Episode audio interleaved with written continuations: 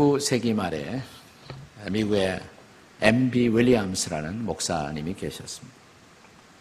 보스턴에서 한 6천 명 정도의 사역자들이 모이는 큰 대회에서 이분이 설교를 담당하시게 되었습니다.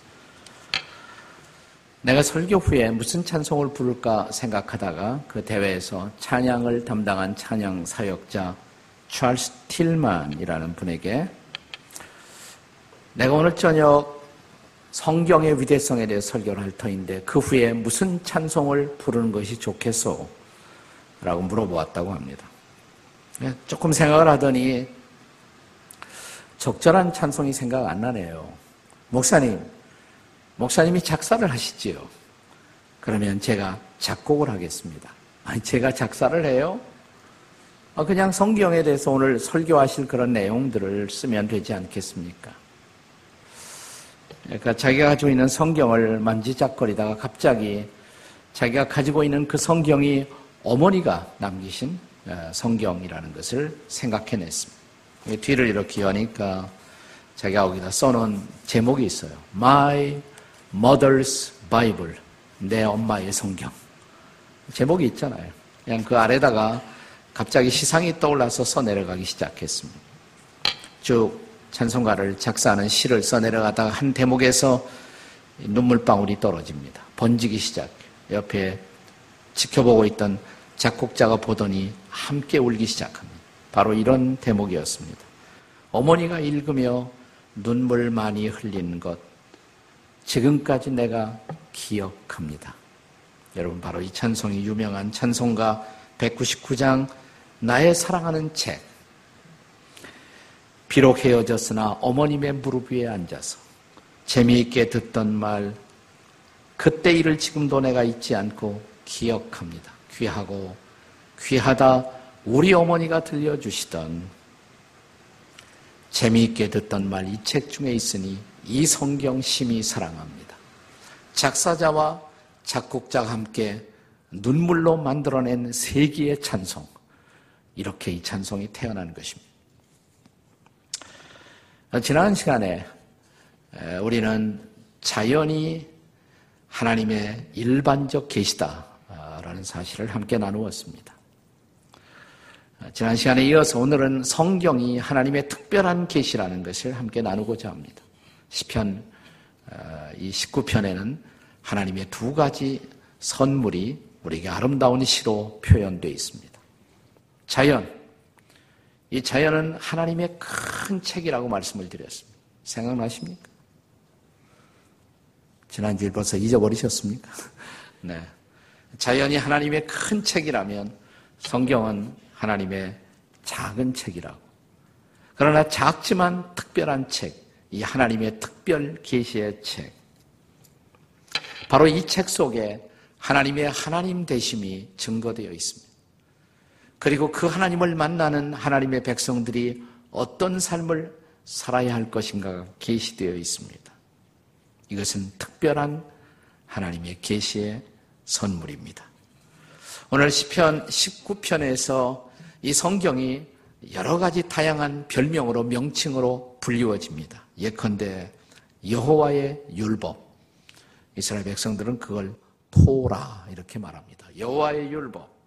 여호와의 교훈, 여호와의 계명, 여호와를 경외하는 도, 여호와의 법 이렇게 말합니다. 그렇다면 이 성경 말씀이 어떤 의미에서 오늘을 살아가는 우리에게 하나님의 특별한 선물이라고 말할 수가 있을까요? 첫째로 이것은 우리의 영혼을 소생케 하는 하나님의 선물입니다. 영혼을 소생시키는 선물인 것입니다. 7절의 말씀을 같이 읽겠습니다. 시작. 여호와의 율법은 완전하여 영혼을 소생시키며 거기까지만 읽으셔도 돼요. 이게 바로 7절입니다. 7절 전에는 몇 절이 있어요? 제 질문이 어렵습니까? 6절이죠. 네. 6절에 무슨 내용이 있었어요? 네. 햇볕, 이 태양이 에, 그 열기에서 피할 자가 없도다. 아, 태양이 베푸는 혜택에 대한 증언이 있었어요. 이어서 성경에 대한 얘기를 해요. 다시 말하면 마치 태양의 온기가 퍼지면서 그것이 모든 식물들을 자연을 살려내는 것처럼 저 시냇가 계곡의 풀들이 따뜻한 태양의 빛을 받아 땅에서 생명을 피워내는 것처럼 하나님의 말씀이 우리에게 임했을 때 이 말씀을 통해서 죽었던 영혼들이 다시 살아나며 우리의 영혼은 아름다운 꽃을 피워내는 것입니다. 저 만물의 중심이 된 태양, 그 태양은 빛과 열의 원천입니다. 사람들이 이 말씀을 통해 말씀의 중심이 되시는 의의 태양 예수 그리스도, 그 그리스도를 만나면 생명이 잉태되고 생명이 소생함을 경험하게 되는 것입니다. 여기서 소생한다라는 이 단어가 영어 성경에 보시면 converting이라는 단어 혹은 reviving이라는 단어로 그렇게 번역되어 있습니다. converting 이렇게 바꾼다, 돌아오게 한다. 혹은 reviving 다시 살려낸다. 하나님의 말씀은 우리를 하나님께로 돌이켜 다시 살려내는 그런 놀라운 능력의 책인 것입니다. 그래서 이 말씀을 만나면 영혼들이 살아납니다. 그리고 병든 영혼들이 치유함을 받는 줄로 믿습니다. 말라기 4장 2절의 말씀을 기억하시나요? 말라기 4장 2절 우리 다 같이 한번 읽겠습니다. 시작.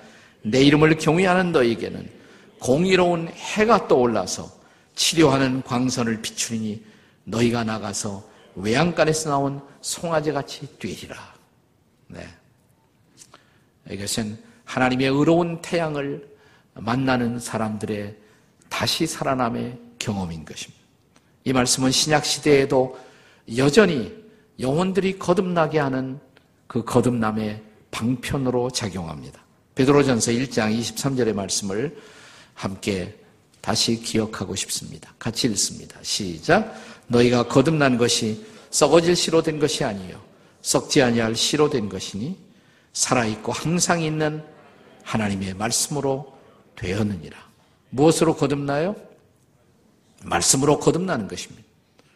이 말씀은 우리를 거듭나게 합니다. 거기서 끝나지 않고 거듭난 영혼들을 또한 자라게 합니다. 그래서 이어지는 말씀 베드로 전서 2장 2절 우리 같이 한번 읽겠습니다. 2장 2절 시작 갓난 아이들 같이 순전하고 신령한 젖을 사모하라. 이는 그로 말미암아 너희로 구원에 이르도록 자라게 하려 합니다. 우리의 영혼이 구원의 완성에 이르도록 우리의 영혼을 자라게 하는 생명의 젖줄 그것이 바로 말씀이라는 것입니다.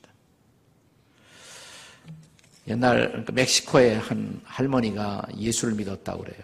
예수 믿으니까 너무너무 좋은 거예요. 막 구원의 기쁨과 감격이 있고 복음을 전하고 싶은 어, 그런 마음을 갖게 됩니다. 그런데 이 할머니는 문맹이었어요, 문맹. 책을 읽을 수가 없어요. 어떻게 전도하나? 하나님 제가 비록 책도 읽지 못하는, 글자도 알지 못하는 사람이지만 복음을 전하고 싶습니다. 기도하는데 하나님이 지혜를 주셨어요. 성경에 유명한 구절들이 있잖아요. 예컨대 요한복음 1장 12절 영접하는 자 곧 그 이름을 믿는 자들에게는 하나님의 자녀가 되는 권세를 주셨으니 혹은 요한복음 3장 16절 하나님이 세상을 이처럼 사랑하사 독생자를 주셨으니 이는 저를 믿는 자마다 멸망치 않고 영생을 얻게 하려 하십니다. 그 성경을 가져와서 그 구절에다가 줄을 쳐달라고 그럽니다. 줄을 쳐줘요. 그리고 그, 그게 표시를 해놨다가 성경을 갖고 이 할머니가 살던 바로 집 앞에 중학교가 하나 있었대요. 길을 건너가서 점심시간에 혹은 방과 후에 학생들을 만날 수 있는 시간에 가서 성경을 들고 가서 학생, 나는 글자를 읽을 수 없어요. 이 책의 한 부분을 좀 읽고 싶어요. 읽어줄 수 있어요? 할머니가 부탁하니까 읽습니다. 읽고 나면 이 뜻을 알아요? 하면서 이 전도를 시작하는 거예요. 그렇게 해서 학교 왔다 갔다 하면서 수백 명의 학생을 예수님 앞으로 인도하는 기적 같은 사역이 일어났다고 합니다. 사랑하는 여러분, 문맹 할머니도 이렇게 이 말씀을 전해서 수많은 영혼들을 소생케 하는 구원의 길로 인도할 수가 있었다면 글을 잘 읽는 우리들은 어떨까요? 글을 잘 읽을 줄 알면서도 성경도 안 읽고 전도도 해보지 못한다. 이게 바로 눈뜬 장님, 눈뜬 맹인들이죠. 옆에 있는 분들에게 당신이 그니까 한번 해보세요. 당신이 그니까. 예. 이 말씀이 바로 우리의 영혼을 소생케 하는 하나님의 능력이다. 믿으십니까? 어떤 의미에서 이 말씀은 하나님의 선물일까? 두 번째로 이것은 우리의 판단을 지혜롭게 하는 선물입니다. 인생이란 수없이 많은 선택과 판단으로 이루어진 것입니다. 미국 사람들이 인생을 설명할 때 영어 알파벳 가운데 B, C, D 안에 인생이 다 들어있다 이렇게 말합니다. B, C, D 이 세 글자면 인생을 설명할 수가 있다. B라는 단어 birth 탄생이죠 출생. 그 다음에 D는 death 죽음입니다 사망. 자 그런데 출생과 사망 birth와 death B와 D 사이에는 무슨 단어가 있어요? C가 있습니다. C. C가 뭘까요? choice, 선택이에요. 자, 태어나서부터 죽을 때까지 우리는 수많은 선택을 하면서 살아가는 것입니다. 날마다, 오늘도 여러분은 계속 선택하며 살고 있는 것입니다. 몇 시에 배 갈까? 조금 있다가 점심은 뭐 먹을까?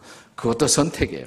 수많은 선택을 하면서 우리는 인생을 사는 것입니다. 문제는 어떻게 그 선택을 바르게 할 수 있느냐 그것이 문제죠.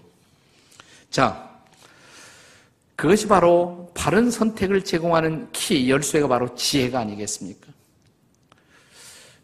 미국 사람들에게 당신들이 가장 존경하는 대통령 이렇게 물으면 부동의 일이 세월이 바뀌어도 시간이 바뀌어도 한 번도 이 순위가 바뀌어진 적이 없는 부동의 1위는 잘 아시는 에이브라함 링컨입니다. 에이브라함 링컨.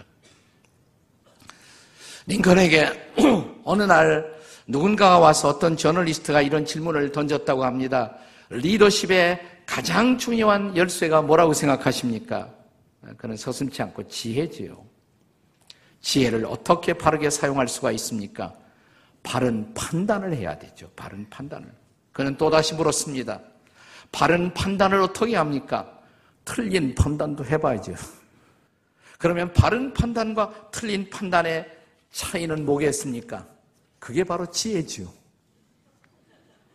그 지혜는 어디서 얻습니까? 링컨은 빙그레 웃으면서 저는 어려서부터 엄마가 가르쳐 준 성경에서 저는 그 지혜를 얻을 수가 있었습니다. 성경이 바로 대답인 것입니다. 오늘 시편 기자가 동일한 대답을 하고 있습니다. 7절에서 여호와의 증거인 말씀, 이 말씀이 우둔한 자를 어떻게 한다? 지혜롭게 한다. 이 말씀이 우둔한 자를 지혜롭게 한다. 이렇게 말합니다.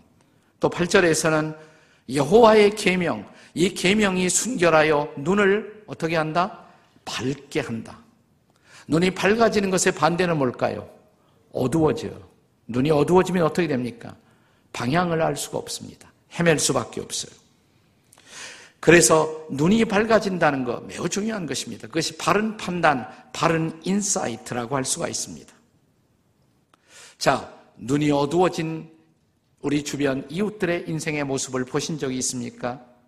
돈의 눈이 어두워진 사람들, 명예의 눈이 어두워진 사람들, 권력의 눈이 어두워진 사람들, 사랑의 눈이 어두워진 사람들. 요즘 사랑의 눈이 어두워진 검사님 한 분이 계속 뜨고 있죠. 네. 뭐라 그러더라? 무슨 검사님? 해결사 검사님. 네, 해결사 검사님. 근데 제가 가만히 보니까 이분이 순애보 검사님 같아, 나는. 안 됐어요. 마음에 아주 안 됐어요. 하지만 어쨌든 눈이 어두워져서 그릇된 판단으로 해서 일생에 큰 실수를 한 것이죠. 사랑도 분별력 있게 해야 합니다. 옆에 있는 분들에게 사랑도 조심해서 합시다. 시작. 사랑도 조심해서 하십니다. 예. 그래서 우리에게 밝은 눈이 필요하다고, 깨끗한 마음이 필요하다고, 말씀이 그 도움을 우리에게 베풀 수 있다고. 다시 한번 본문의 8절과 9절을 읽겠습니다. 8절과 9절 다 같이 시작. 여호와의 교훈은 정직하여 마음을 기쁘게 하고 여호와의 계명은 순결하여 눈을 밝게 하시도다. 9절 여호와를 경외하는 도는 정결하여 영원까지 이르고 여호와의 법도 진실하여 다 의로우니 그래서 이 말씀은 우리의 판단을 지혜롭게 하는 하나님의 선물인 것을 믿으시기 바랍니다. 어떤 의미에서 이 말씀은 하나님의 선물일까? 세 번째로 이것은 우리를 허물에서부터 보호하는 선물입니다.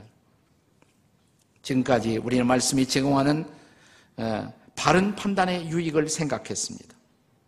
그런데 이런 말씀의 역할은 궁극적으로 우리를 보호하는 축복을 우리에게 제공한다는 것입니다. 11절 말씀이 그것을 우리에게 가르치고 있습니다. 11절. 같이 읽습니다. 시작. 또 주의 종이 이것으로 경고를 받고 이것을 지킴으로 상이 큰 힘이다. 이것이 뭡니까? 네. 이것으로 경고를 받고 네. 이것이 지킴으로 상이 크다고. 이것이 뭐예요? 이것이 이것이죠. 답을 지금 보여주고 있잖아요. 이 말씀으로. 네. 말씀으로 경고를 받고 이 말씀을 지킴으로 우리가 상을 누리는 인생을 살 수가 있다는 것. 얼마나 커다란 축복입니까? 그래서 이 말씀을 붙들고 이제 토라를 붙들고 시편 기자는 이런 기도를 드립니다. 12절, 13절 말씀. 우리 같이 읽습니다. 12절과 13절 시작. 자기 허물을 능히 깨달을 자 누구리요? 나를 숨은 허물에서 벗어나게 하소서. 또 주의 종에게 고의로 죄를 짓지 말게 하사 그 죄가 나를 주장하지 못하게 하소서 그리하면 내가 정직하여 큰 죄가에서 벗어나겠나이다. 여기 중요한 두 가지 단어가 나와요. 하나는 숨은 허물. 숨은 허물이라는 것은 나도 모르게 지은 죄라는 말이에요. 숨은 허물. 또 하나 고의로 지은 죄. 옛날 번역에는 고범죄 그랬어요. 고범죄. 고의로 범한 죄. 그러니까 죄는 나도 모르게 범한 죄, 알고도 범한 죄. 두 가지가 있어. 그런데 이 말씀이 거기에서 이런 죄와 허물에서 우리를 지킨다는 것입니다. 우리를 지켜줄 수가 있다는 것입니다. 일찍이 세계적인 전도자 D.L. 무디는 우리가 말씀을 가까이 하면 죄는 도망가고 죄를 가까이 하면 말씀은 도망간다. 아, 이런 유명한 말을 했습니다. 최근에 내 영적 기상도, 내 영적인 건강함을 측정해 보려면 여러분, 최근에 말씀을 얼마나 가까이 하고 계세요? 그게 여러분의 영적 현실이에요. 그냥 주일날 한 번 설교만 듣고 만다. 어떻게 세상을 이길 수가 있어요? 어떻게 세상을?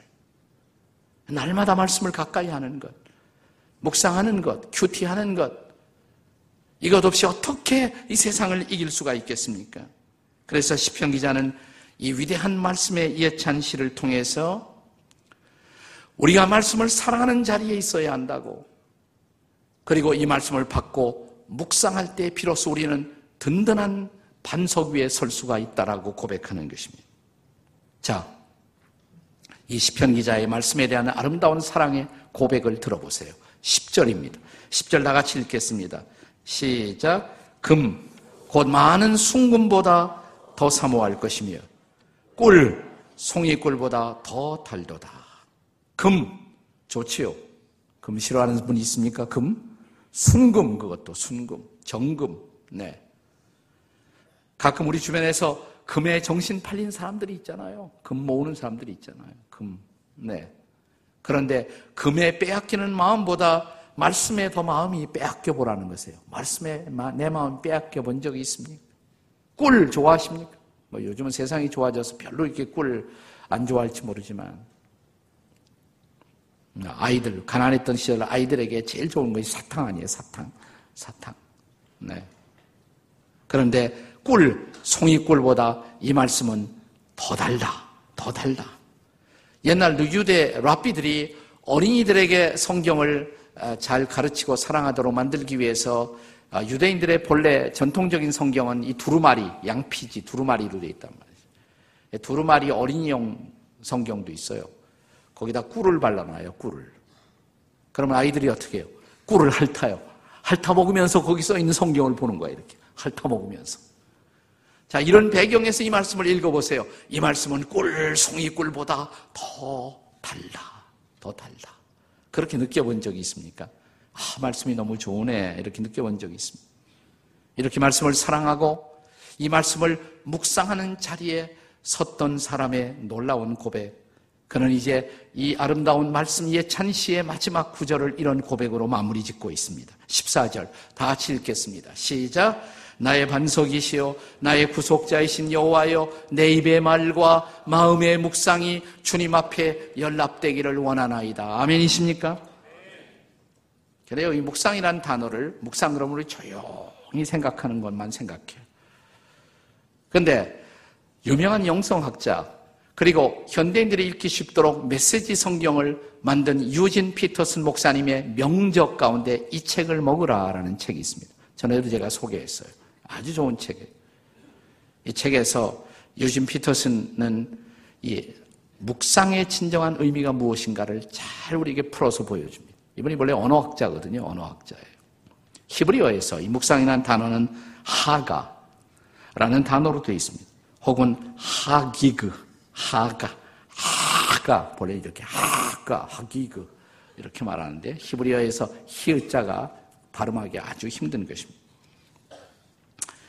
그는 이 묵상이라는 단어가 뜻이 뭘까를 생각하다가 어느 날 기맥힌 장면을 봤어요. 자기 집에서 사냥개를 길고 있었는데 사냥개가 그 어, 사슴 뼈다귀를 발견하더니 쫓아가더니 아직도 뼈다귀 뭐가 붙어 있어요. 막 뜯어먹는 거예요. 뜯어먹고 핥아먹고 계속 그런 광경을 본 순간 갑자기 떠오른 단어가 하가 이 묵상이라는 단어가 떠오르는 거예요. 그리고 곧장 그는 성경에는 한 놀라운 구절을 다시 마음속에 떠올리게 되었습니다. 그건 이사야 31장 4절의 말씀이었어요. 이사야 31장 4절 같이 읽어보세요. 시작. 여호와께서 이같이 내게 이르시되 큰 사자나 젊은 사자가 자기의 먹이를 움키고 으르렁거릴 때, 이 으르렁거릴 때 이게 하가, 이게 하가야. 으르렁거릴 때. 배고픈 사자가 먹이를 향해서 으르렁거리는 것처럼 내가 하나님의 말씀 앞에 굶주린 마음으로 아, 이 말씀이 여기 있구나. 예.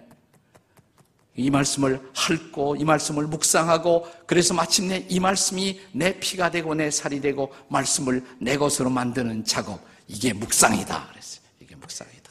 네. 그렇게 말씀 앞에 매달려 말씀을 내 것으로 삼아 본 경험이 있으십니까? 네. 그때 비로소 우리가 고백할 수 있는 놀라운 고백. 네. 여러분, 이 시편 19편 전체가 다 노래입니다. 이게 전체가 다 시고 노래예요. 머리말에 그렇게 써 있죠. 이것은 노래라고 볼래? 노래로 하는 것이에요, 노래. 네. 자, 이 말씀을 흥분하며 묵상하며 이 말씀을 내 것으로 삼은 사람, 이 사람의 삶은 얼마나 당당한 삶이 될까요? 죄와 허물에서 자신을 지키고 하나님의 생명으로 가득 찬 놀라운 삶. 말씀이 준 유익과 혜택과 축복을 경험한 사람이 이제 마지막 말씀을 펼쳐놓고 주님 앞에 이 찬양을 부르는 것입니다. 마지막 구절. 나의 반석, 나의 구속자이신 여호와여, 내 입의 말과 내 마음의 묵상이 주께 연락되기를 원하나이다. 그래서 이 구절 가지고 만들어진 옛날 복음성가 있죠. 요즘은 안 부르던데, 네. 이런 게 있었죠. 나의 입술의 모든 말과 나의 마음의 묵상이 주께 연락되기를 원하네. 계속하다가 실력 다 탈락날 것 같아갖고 우리 팀하고 같이 불러요. 다 일어나서 같이 불러요.